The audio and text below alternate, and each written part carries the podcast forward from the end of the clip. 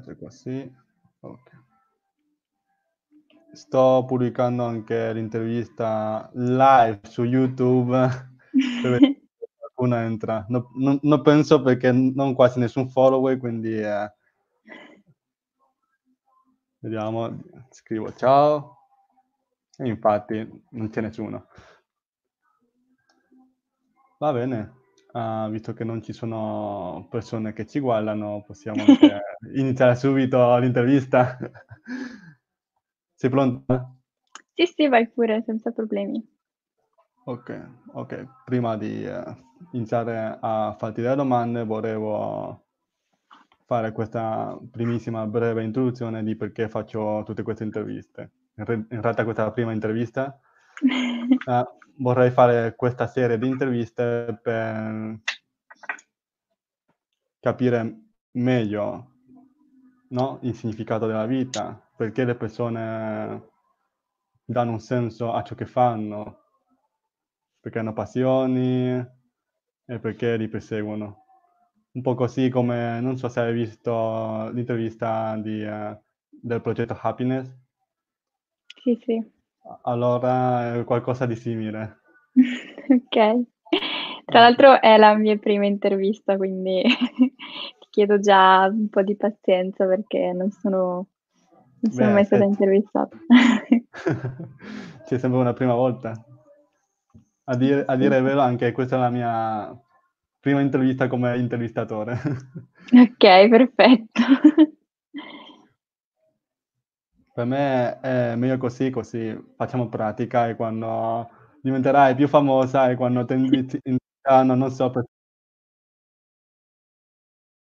sono al primo anno di psicologia eh, all'Università di Milano Bicocca e da quando ho iniziato a studiare psicologia ho iniziato a divulgare quello che studiavo sui social network, quindi su Instagram, su Facebook.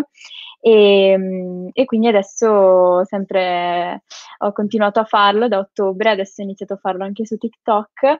E, e nulla, quindi questo mi appassiona moltissimo e mi ha anche permesso di conoscere tante persone molto interessanti, molti psicologi e, e quindi nulla, io faccio questo.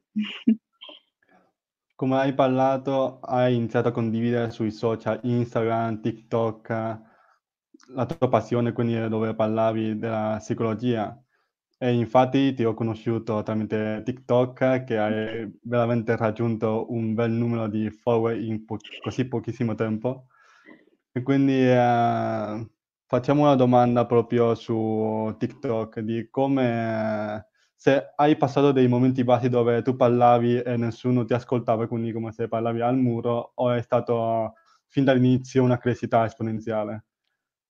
Allora, a dire il vero, io eh, TikTok l'ho sempre guardato un po' da lontano e un po' me ne pento perché in realtà se avessi iniziato prima eh, sicuramente la crescita sarebbe stata molto più semplice perché io ho iniziato adesso, cioè un mese fa, un mese e mezzo fa, ho iniziato seriamente sì. e, ed è il periodo dove c'è stato il download più grande di, di TikTok, quindi tante persone hanno fatto la stessa cosa che ho fatto io magari se avessi iniziato un po' prima eh, ci sarebbe stato eh, molto più spazio, diciamo, però non mi posso lamentare.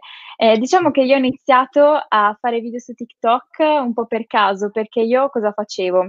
Io sul mio canale di Instagram facevo delle storie dove spiegavo quello che imparavo all'università.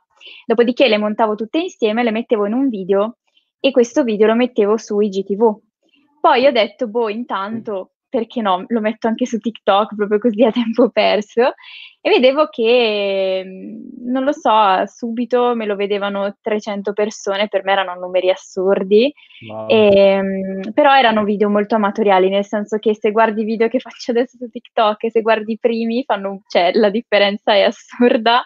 E, ehm, e quindi ho detto, vabbè, e nel senso lo usavo un po' come archivio, come uso adesso YouTube, diciamo, cioè quando faccio le interviste, scarico l'intervista e la metto su YouTube, però mh, mhmm, non è che ci do particolare peso, ecco. E nulla, poi c'è stato un giorno in cui ho fatto un TikTok un po' più stupido, perché ho detto: "Boh, magari funzionano più le cose un po' più tranquille, sì. per un po' più leggere", dove prendevo in giro nel senso, mhmm, dove facevo capire che spesso alle persone che studiano psicologia vengono fatte domande un po' strane, tipo: "Eh, ma ma allora mi psicanalizzi?" Così. E ho visto che quello aveva Mi funzionato psicoanalizza mol adesso? e e ho visto che quello aveva funzionato moltissimo. E ho detto: "Boh, vabbè", però anche lì non ci ho dato peso. E quindi diciamo che io non ho avuto difficoltà all'inizio, ma perché all'inizio non non cioè non mi importava. Ehm, e allora niente, poi, ho sempre continuato a mettere, diciamo, i video di backup, e e poi a un certo punto mi sono resa conto e ho detto: "Cavolo, potrei provare". Cioè, alla fine non mi costa nulla, sono qua in quarantena, ho un sacco di tempo in più, perché non provare a usare questo tempo più per fare video su TikTok? E allora all'inizio era un po' ho dovuto un po' capire come come fare come mi piacesse fare più i video. Perché, per esempio, ci sono tanti video parlati e tanti video dove invece, anche se comunque sono divulgatori, per esempio c'è una ragazza che si chiama L'Ostetrica che parla di ehm, di di ehm, di queste cose molto interessanti, soprattutto per le ragazze, ehm, però lo fa non non parlando, indica le scritte facendo così. Ehm, anche un'altra donna molto interessante che si chiama Fabiana Manager, che ho anche intervistato, ehm, anche lei non parla, semplicemente balla o comunque indica le scritte. Io anch'io all'inizio ho provato a fare così, però non mi piaceva tanto, vedevo che non arrivava, nel senso arrivava però non così E tanto. ha iniziato a parlare. Esatto, ho iniziato a fare video parlati, dove spiegavo le cose come lo facevo su Instagram, però, ehm, se su Instagram hai 15 secondi, però le persone sanno che possono vedere di più, quindi nel senso puoi anche essere un po' più prolisso, no, cioè puoi anche fare qualche esempio in più, puoi anche prendertela un po' più comoda, diciamo, anche se comunque la soglia di attenzione è sempre quella, cioè oltre il minuto la persona, boh E invece su TikTok più il il video è lungo, più perdi speranza, nel senso che, ehm, io l'ho usato molto da utente TikTok, pri per capirlo, prima di Mh-mh. usarlo da creator, diciamo. Certo.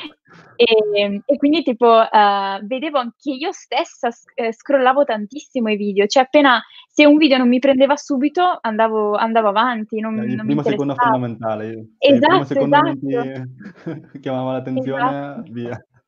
Esatto, e quindi ho iniziato un po' a a farli, ehm, usando proprio piccole curiosità che non non potevano essere le stesse che spiegavo su Instagram, perché su Instagram mi prendo almeno 5, 6 storie e spiego delle cose. Invece su su TikTok ho dovuto prendere proprio le chicche, le curiosità, perché, Mh. più di to più di troppo non non potevo spiegare. E quindi poi ho trovato il mio modo, e e ho visto che interessava, interessava tanto, e poi appena ho trovato il mio modo di fare video non ho più avuto difficoltà, nel senso che già quando facevo video con le scritte me li guardavano, però quando ho iniziato a fare quelli parlati, ehm, ha funzionato molto di più. Poi dipende dalla persona, nel senso che comunque quelle persone che ti ho citato prima non parlano, ma comunque i loro video sono molto, molto belli, cioè sono proprio belli e e ogni loro video fa 20.000 visualizzazioni, quindi non son cioè piacciono anche. Ehm, però boh, si vede che il mio è più è più parlare, quindi non lo so. E e basta. Poi ci sono video che piacciono di più e video che piacciono di meno, ehm, e basta. Ho iniziato da quello. Diciamo che ho iniziato ho guardato proprio ieri quando ho iniziato mi ehm, questo quindi. Va bene. Mhmm, passiamo alla seconda domanda. Ecco qui.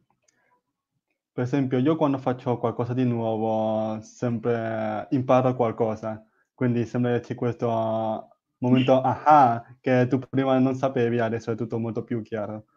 Io penso che anche a te ti è successo in questo periodo, in questo ultimo mese, che hai fatto tantissime cose, di interviste e anche hai pubblicato tantissimo video. Hai qualche aha moment da condividere con noi? Cioè intendi dei momenti in cui ho Mh. capito qualcosa di Qualcosa che importante? prima che adesso ti sembra: "Wow, come potevi non saperlo prima?" Mhmm, allora, mhmm, in realtà, ehm È molto difficile rispondere a questa domanda secondo me. Le nuove Per scoperte che hai fatto grazie a ai video che hai pubblicati, ai consigli che hai dati alle persone che ti seguono, a interviste. Mhmm, allora ho capito tante cose in questo mese, ehm, più che altro perché comunque, ehm, sono comunque a contatto con delle persone che stimo tantissimo. Ehm, Luca, un esempio, ma anche tutto il suo team sono veramente delle persone meravigliose. Ehm, ehm, tra l'altro, mhmm, anche qua secondo me un aha moment, Mh. ehm, è stato soprattutto il contatto con lui, ehm, perché lui è veramente una persona, mhmm, super gentile, super educata e Mh-mh. super umile, nel senso che io lo stimo veramente da morire. Ehm, sono penso una delle sue fan più accanite, ehm, e quindi le prime volte nel senso, parliamo da un mese a questa parte, okay, io l'ho visto a metà febbraio perché sono andata nel loro ufficio e lui mi ha Mh-mh. accolto, mi ha offerto dell'acqua da bere, è stato super gentile e immagina me, cioè io ero lì che tremavo, felice. ero tipo: "Okay, ehm, okay", cioè ero super agitata. E all'inizio mi mi faceva un po' quasi strano, pensavo: "Wow, cioè una persona così grande che comunque Mh. Rimane rimane super cioè rimane molto umile". Anche mhmm, anche adesso io quando ho delle idee, mhmm, delle cose da fare, lui mi ascolta, cioè non è che dice: "Eh sì vabbè", cioè e sicuramente ha del ha dei diciamo ci sono modi più produttivi in cui potrebbe spendere il suo tempo, però invece mi ascolta e e e apprezza che io abbia delle idee. Ehm, un aha moment è stato capire che le persone grandi sono grandi perché nonostante siano grandi rimangono umili, nonostante siano Mh. grandi rimangono umane. E questo secondo me è una cosa è una cosa molto bella. Ce l'ho capita vedendo Luca, ehm, perché cioè, non l'avevo capita prima perché prima non avevo mai avuto a che fare con una persona che che stimavo così tanto, ecco, che che ammiravo così tanto. Ehm, e quindi, mhmm, cioè questo veramente mi ha colpito tantissimo, mi ha fatto capire tante cose. Ehm, alla fine quello che dimostra che sei una persona grande è più questo che che altro secondo me. Ehm, poi non lo so, altre cose che che ho imparato, beh, sicuramente a lavorare in un team. Sì. Ehm, perché ovviamente adesso sono entrata cioè non sono proprio nel loro team, però li aiuto molto. Ehm, e quindi cerco un po' di di aiutare quando hanno bisogno, qualsiasi cosa. E non cioè non ero mai stata in un team, quindi per me è una cosa nuova, Mh. però è molto bello, cioè anche il clima che c'è lì dentro è molto bello. Ehm, anche questo è stato cioè capirlo, imparare queste cose, come comportarsi, insomma, molto bello anche questo. Poi nel senso, boh, ci sono tante cose che sto capendo pian piano, perché sono comunque, ehm, assolutamente ho tantissimo da imparare. E un'altra cosa che mi ha molto colpito è stato la facilità con la quale Mh. su TikTok diventi ma su TikTok, ma in generale, per un adolescente diventi un punto di riferimento. E vabbè, di nuovo torno alla mia formazione e e ovvio, nel senso che l'adolescente ha bisogno di punti di riferimento, però io non mi aspettavo di diventare io un punto di riferimento, perché io caspita, io fra poco ho 20 anni, non è che ne ho 40. Quindi Beh, caspita è una bella un punto di riferimento per tutti coloro che non sono ancora in università, visto che sei al primo anno, giusto, di Sì. psicologia. Hai già fatto tantissime interviste a persone che lavorano nell'ambito della psicologia. Hai già un bel bagaglio da condividere a questi ragazzi e ragazze che forse molto probabilmente sanno molto meno di te. E quindi per certo, io penso che anche te sei un punto di riferimento. Grazie, ti ringrazio. Ehm, però insomma secondo me è una bella responsabilità più che altro, perché penso: "Caspita, mi prendono come punto di riferimento e e quindi devo stare molto attenta a co quello che dico, come lo dico, anche quando mi scrivono." Cioè ci sono delle persone che mi hanno scritto dei messaggi molto, molto profondi e lunghi, e e io li ho letti tutti perché ho pensato: "Caspita, questa persona si confida con me." Se io poi la ignoro è ancora peggio, perché poi cioè, magari è una non lo so, la vive male, poi io vorrei fare la psicologa, quindi sai sono empatica a livelli a livelli proprio assurdi e quindi no, vabbè.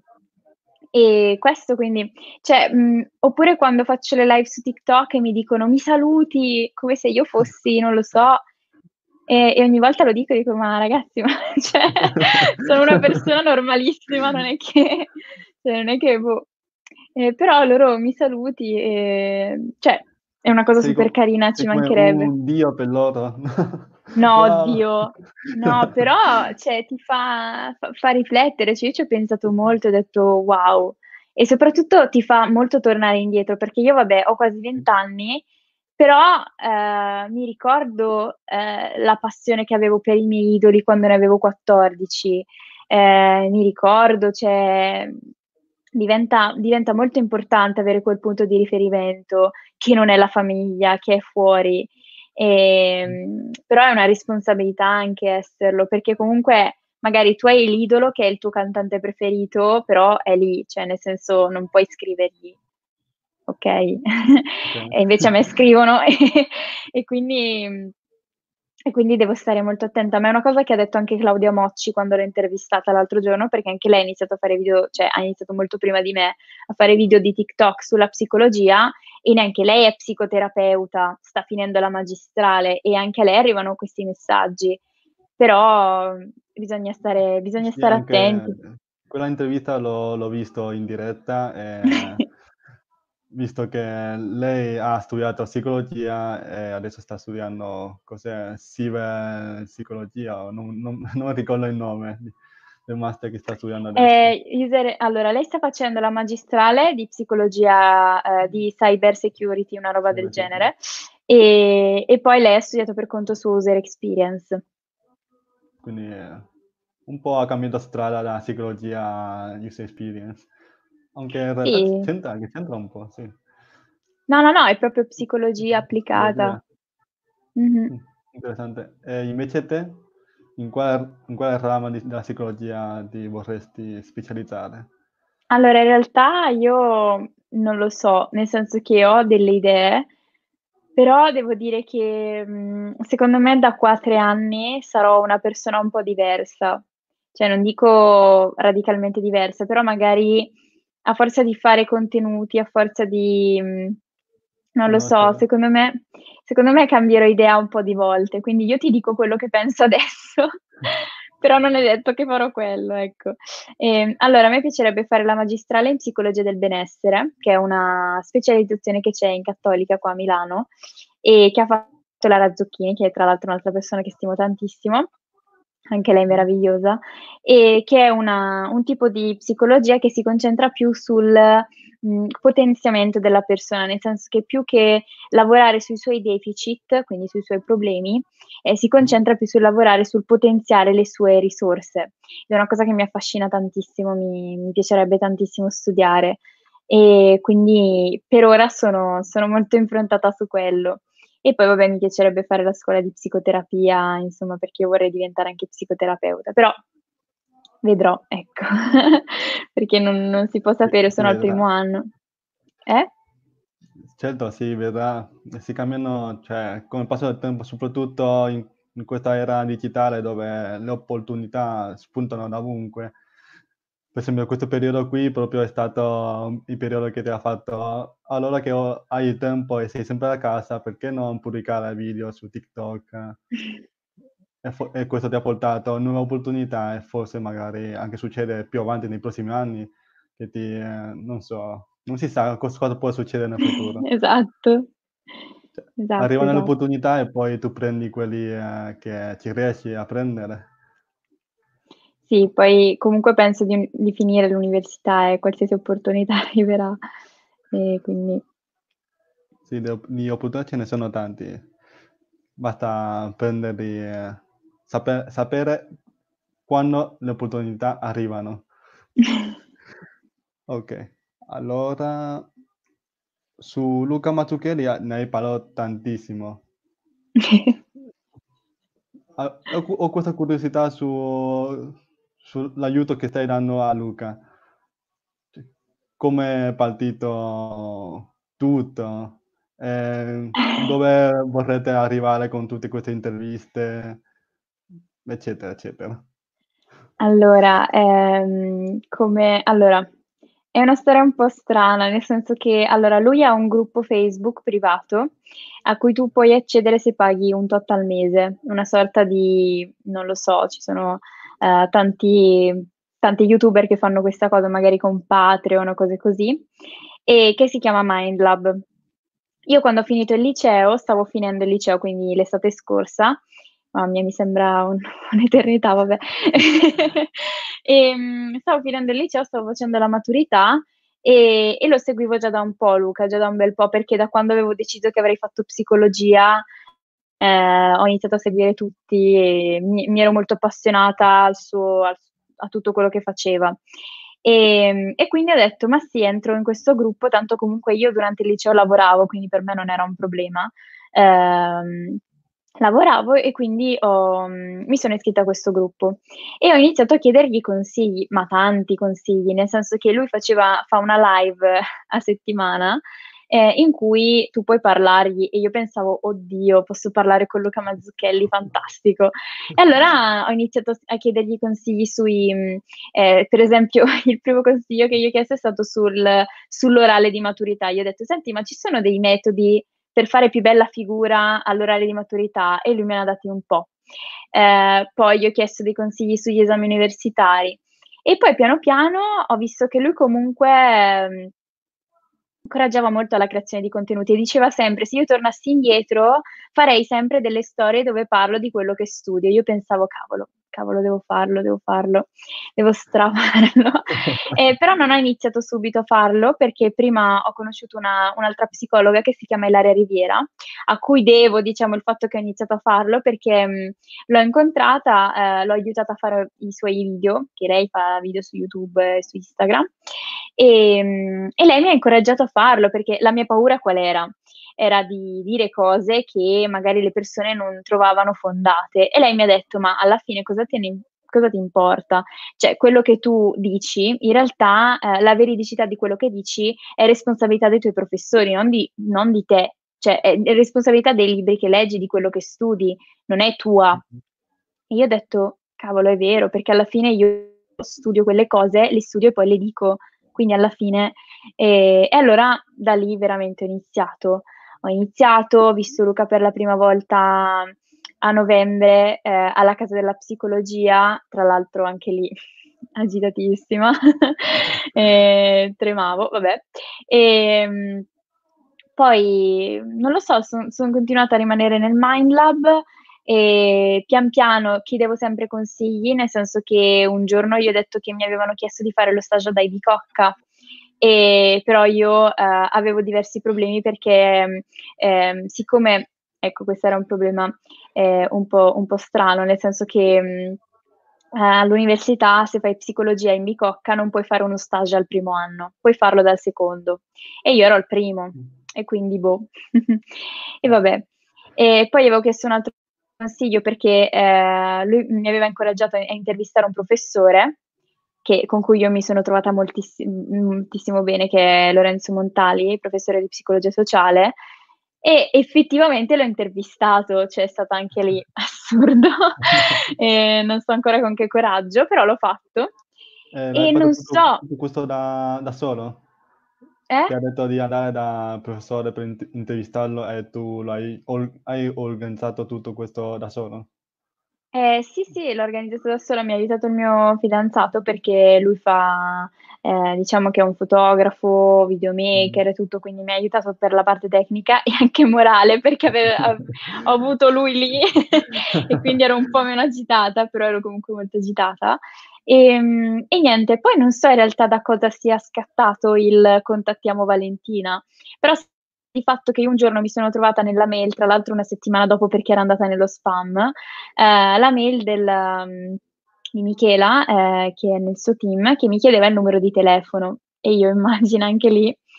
E vabbè, poi mi ha chiamato Luca, ehm, gli ho dato ovviamente il numero, mi ha chiamato e e mi ha chiesto di collaborare con lui. Mi ha detto: "Guarda, io vorrei che tu gestis o, mhmm, vorrei che tu gestissi il il nostro blog, quindi i nostri articoli, le nostre cose e poi vorrei dare una parte anche per te dove farti scrivere le tue cose e, mm, e poi coinvolgerti sempre di più nel team. Insomma, questo mi ha detto, io ovviamente felicissima.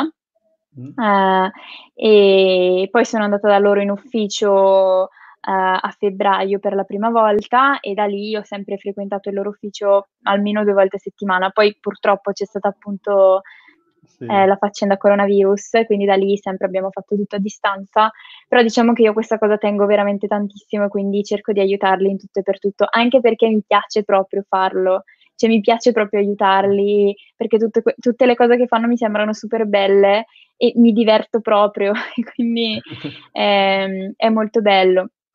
Poi da poco ho iniziato a fare un po' di interviste e siccome gestisco il blog, ehm, ho chiesto a Luca se potessi trasformarle insomma in degli articoli e lui mi ha detto che, che andava bene, quindi adesso le interviste che faccio cerco di trasformarle anche in articoli, tra cui anche quella che ho fatto l'altro giorno a Claudia, e Claudia Mocci. E, e, questo, quindi cioè, aiuto con gli articoli perché quella è la mia mansione fondamentale. Poi tutto il resto, nel senso che appena hanno bisogno di qualcosa io li aiuto. Anche c'è un nuovo progetto di, di Luca che è quello del Netflix della psicologia, l'ha citato in qualche live, di quello mi sto occupando principalmente io e un'altra ragazza che si chiama Marta. E questo, quindi, cioè, qualsiasi cosa abbiano bisogno, loro sanno che, che io ci sono. E, e questo, quindi. Bene, ok. ah, passiamo allora alla prossima domanda. Ah, adesso che mi è passato per la mente. Ho visto anche video di Luca Mazzucchelli su TikTok. Anche è entrato lui. da quando sì, che sì, è dentro? Sì. Ma non lo so, però diciamo che siccome lui è una persona molto molto impegnata e già è, è impegnativo fare video per YouTube, ehm, mette video che sono quelli di YouTube. Oh. Ok, allora, visto che proprio la psicologia è la tua passione, andiamo un po' indietro e la domanda è cosa ti ha fatto appassionarti della psicologia? Allora, la psicologia eh, mi, è sempre, mi, è sempre, molto affascinato perché sono sempre stata una persona molto molto empatica e, e quindi ho sempre capito un po' quello che le persone davanti a me sentivano perché lo sento io stessa, cioè se io davanti a una persona che si sente a disagio mi sento a disagio per lei se, sento, se ho davanti una persona triste mi sento triste per lei. E, ehm, quindi sono veramente molto molto empatica, molto emotiva, molto sensibile e, e, quindi questo mi ha portato sempre a vedere il mondo diciamo da, da più sfumature. Eh, molto molto sensibile soprattutto. E ehm, quindi ho sempre pensato molto. E in realtà io ho sempre voluto fare psicologia fin dalla prima superiore però tutti, e dico tutti, mi hanno detto no, non trovi lavoro, eh, no, poi non mangi, tutte queste cose qua. Quindi io per tutto il liceo mi ero convinta che avrei voluto fare tutt'altro, pensavo volevo fare l'avvocato e quindi ho detto no, vado a studiare legge, vado in Germania, avevo tutte delle altre idee. Mentre invece, poi... Sì, ma invece ora vedo che il lavoro ce l'hai sicuro. Grazie. Ehm, no, poi in quarta superiore, eh, siccome io già volevo pensare a cosa fare in futuro, eh, ho iniziato a guardare un po' tutte le università, a guardare tutte le facoltà, cosa mi pate- potesse piacere, perché io volevo proprio trovare un'al- un'alternativa e dire se trovo un'altra cosa che mi piace tanto come psicologia faccio quella piuttosto, ma non la trovavo, non, non trovavo una cosa che mi ispirasse così tanto. Allora niente, sono andata dalla mia psicologa parlato con lei, le ho detto ma veramente non c'è lavoro, cioè dimmelo tu che, che, che fai la psicologa. E, e, lei mi ha detto guarda, a prescindere che ci sia lavoro o non ci sia lavoro, tu devi seguire la tua passione, cioè nel senso non puoi fare per, per tutta la vita una cosa che non ti piace, se tu sai di avere questa passione devi seguire questa. Poi mi ha detto che, siccome la mia psicologa mi conosce, mi ha detto, poi io ti ci vedo tantissimo, sei, sei an- hai anche talento secondo me, quindi io già sentirmi dire questo ho detto, wow, ok, fantastico, magari, boh. E, e, poi mi ha detto, però diciamo che c'è, c'è la psicologia che magari tu vedi online che è molto semplificata, perché non ti prendi un libro tu di psicologia e non te lo leggi bene. Allora mi ha, mi ha prestato Psicopatologia della vita quotidiana di Freud, che è un libro di Freud che conoscono veramente in pochi perché è molto complesso, non è l'interpretazione dei sogni così, però è bellissimo, cioè io veramente l'ho adorato, l'ho letto tutto, ci ho messo un sacco perché ogni due pagine mi fermavo, pensavo e dicevo, oddio, bellissimo, che bella cosa, voglio studiare questo tutta la vita.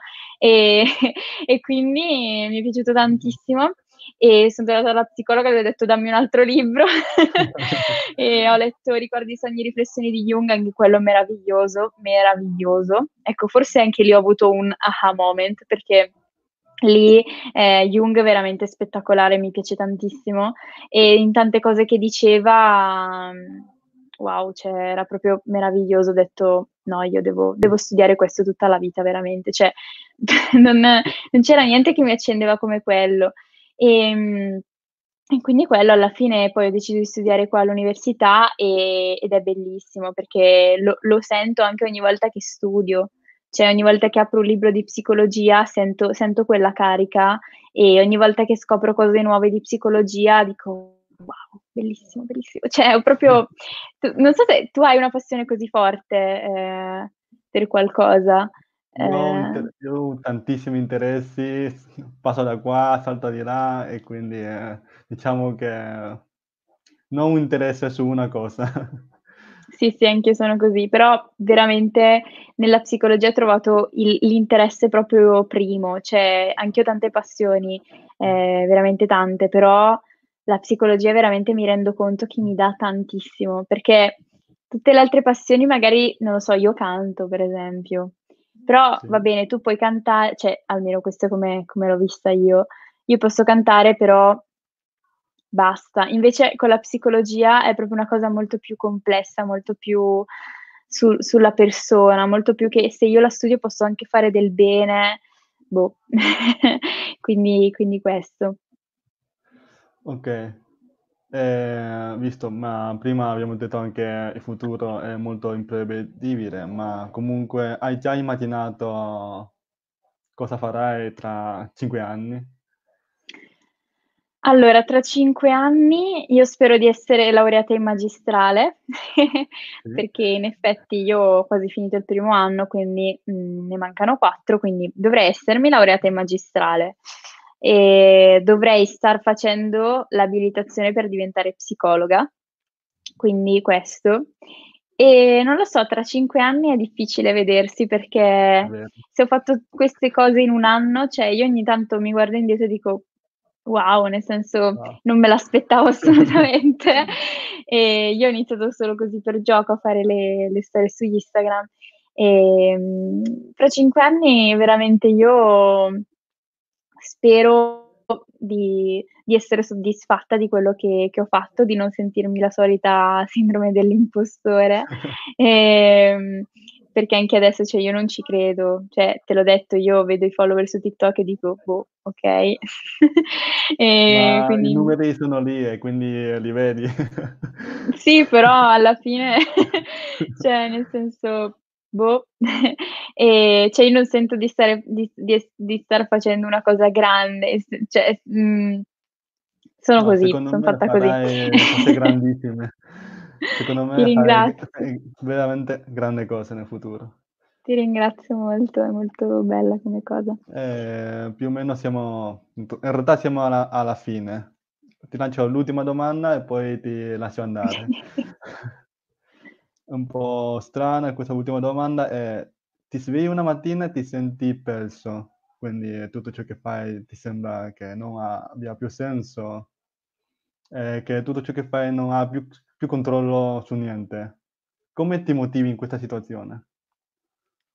Allora, premesso che penso sia una cosa che succede a chiunque, eh, di svegliarsi un giorno e dire non lo voglio di fare niente, soprattutto in questo periodo che è molto molto difficile.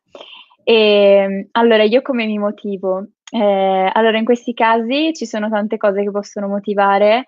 La prima sono le relazioni che hai, secondo me, che è un po' quello che dice anche Luca, cioè il fatto che le relazioni sono cosa, una delle cose più importanti nella vita.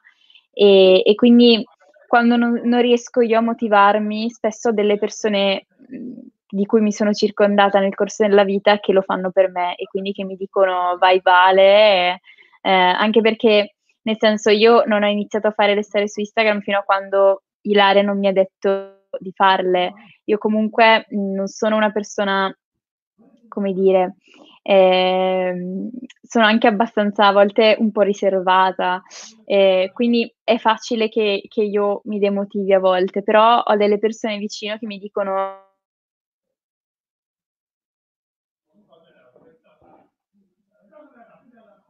hai fatto una un'intervista e quindi ero molto cioè ero molto timorosa, però alla fine anche le mie amiche mi han detto: "Ma sì, cosa te ne frega, falla, cioè ti diverti, sono persone che stimi, che conosci, quindi sai sai come comportarti, ehm, goditela, cioè è un bel momento dove chiedi a una persona che ti piace cose".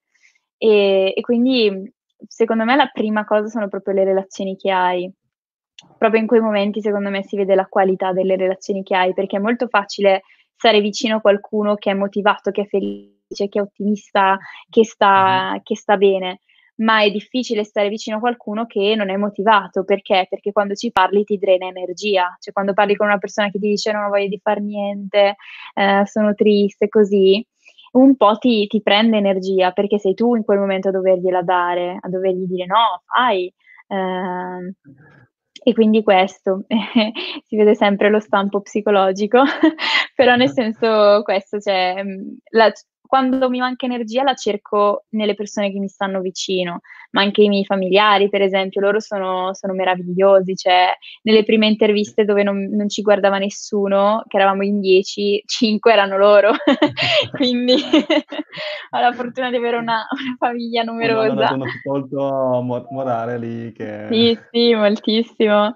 Ehm, no, poi mi scrivono sempre, mi dicono: "Vedi, no, che belle le cose che fai". Adesso mia sorella che ha, ehm, 29 anni quasi, si è fatta TikTok solo per vedere i miei video. Ehm, no, questo meraviglioso, le relazioni. E poi, mhmm, non lo so, secondo me aiuta molto anche, mhmm, rifugiarsi un po' nelle nostre passioni. Magari io un giorno non ho voglia di parlare di psicologia, però a me piace molto leggere. Allora prendi un libro, leggi, ti isoli e e pensi a tutt'altro, perché comunque il libro un po' ti aiuta anche a staccare. Oppure, mhmm, altre cose utili, ascoltare la musica. Ehm, io vabbè questo è molto utile per me in realtà, perché io, ehm, sono molto legata alla musica e quindi, mhmm, quando sento una canzone, mhmm, felice a cui sono legata, che magari mi rimanda dei bei ricordi, mhmm, ha un impatto molto forte su di me, cioè mi ricor mi mi rendo conto che mi cambia proprio l'umore, in meglio e in peggio. Nel senso che ci sono canzoni che ascolto e salto per casa e canzoni che ascolto e quasi mi viene da piangere. E quindi anche lì secondo me la canzone giusta al momento giusto può aiutare. Ehm, però al primo posto ci saranno sempre le relazioni secondo me. Sempre le relazioni. Bene, grazie mille Valentina. Grazie a dico te. che tutti questi consigli saranno molto utili siano per me e per le persone che hanno guardato questa diretta. E siamo arrivati alla fine. Ciao, ti Saluto a ringrazio di tutto. A